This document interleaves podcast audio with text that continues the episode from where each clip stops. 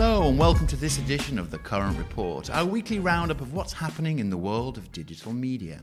This week, we're looking at big moves in the streaming firmament here in the United States. On May 23rd, Warner Brothers Discovery launched a new platform called Max, which merges Discovery Plus with HBO Max content.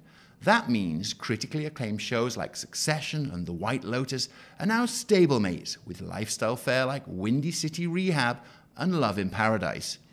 Naturally, there was strong reaction on social media, mostly from HBO fans. Even NBCU's Peacock tweeted out a little dig at the move, which read, I know you're all very disappointed, but I will not be dropping the first half of my name anytime soon. Max is the latest effort by major networks to consolidate their streaming services into one app instead of several. Disney is also bringing Hulu content under its app, and Paramount Plus said it would combine Showtime content together with its own. Major platforms may have no choice but to consolidate their content as they strive to achieve profitability in a very fragmented marketplace. And all this is happening while the platforms are leaning into advertising.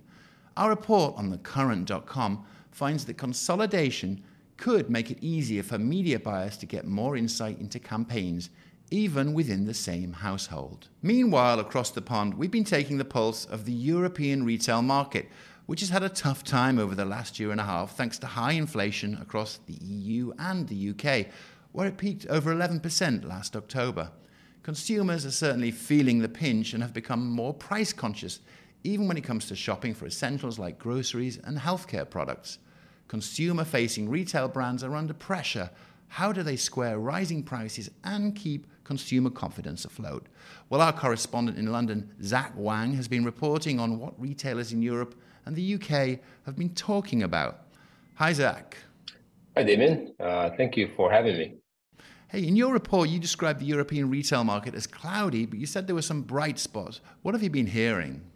Yeah, look, I think um, you know, big picture, um, what I've been hearing is just a lot of more thought into the marketing, and and the marketers obviously being more conscious of where consumers are at right now, um, and really understanding that that uh, people are really looking for value. Uh, you know, that's that's what I've been really hearing over and over. Um, that the value is what matters to consumers. Uh, for example, speaking with um, online grocer Ocado over here you know, they price matched more than 10,000 products with, with Tesco, uh, which is considered sort of a, uh, a lower priced um, grocery competitor, uh, really to tackle any concerns of uh, what they called greedflation.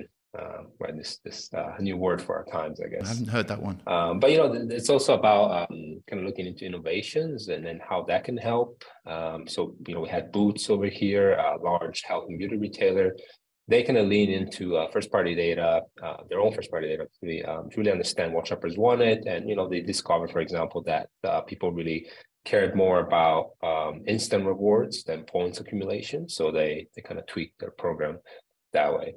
Yeah. And speaking of first party data, I know we've done a lot of reporting here about the rise of retail media in the US. What's the situation in Europe? Is it a channel that's also on the rise? Oh well, I mean, it's it's really exploding. I would say that's that's probably the only way to put it. Um, honestly, it seems like everyone is really getting into it. Could be retailers, you know, it could be retail brands, um, but you know, what I've been hearing is really it's become an essential part of their of their marketing mix. Um, and of course, uh, being able to tap into that that first party data is a, is a huge plus. Uh, you know, going back to Boots, uh, they recently partnered with ITVX a new streaming channel um, launched by, ITV, one of the UK's major TV networks.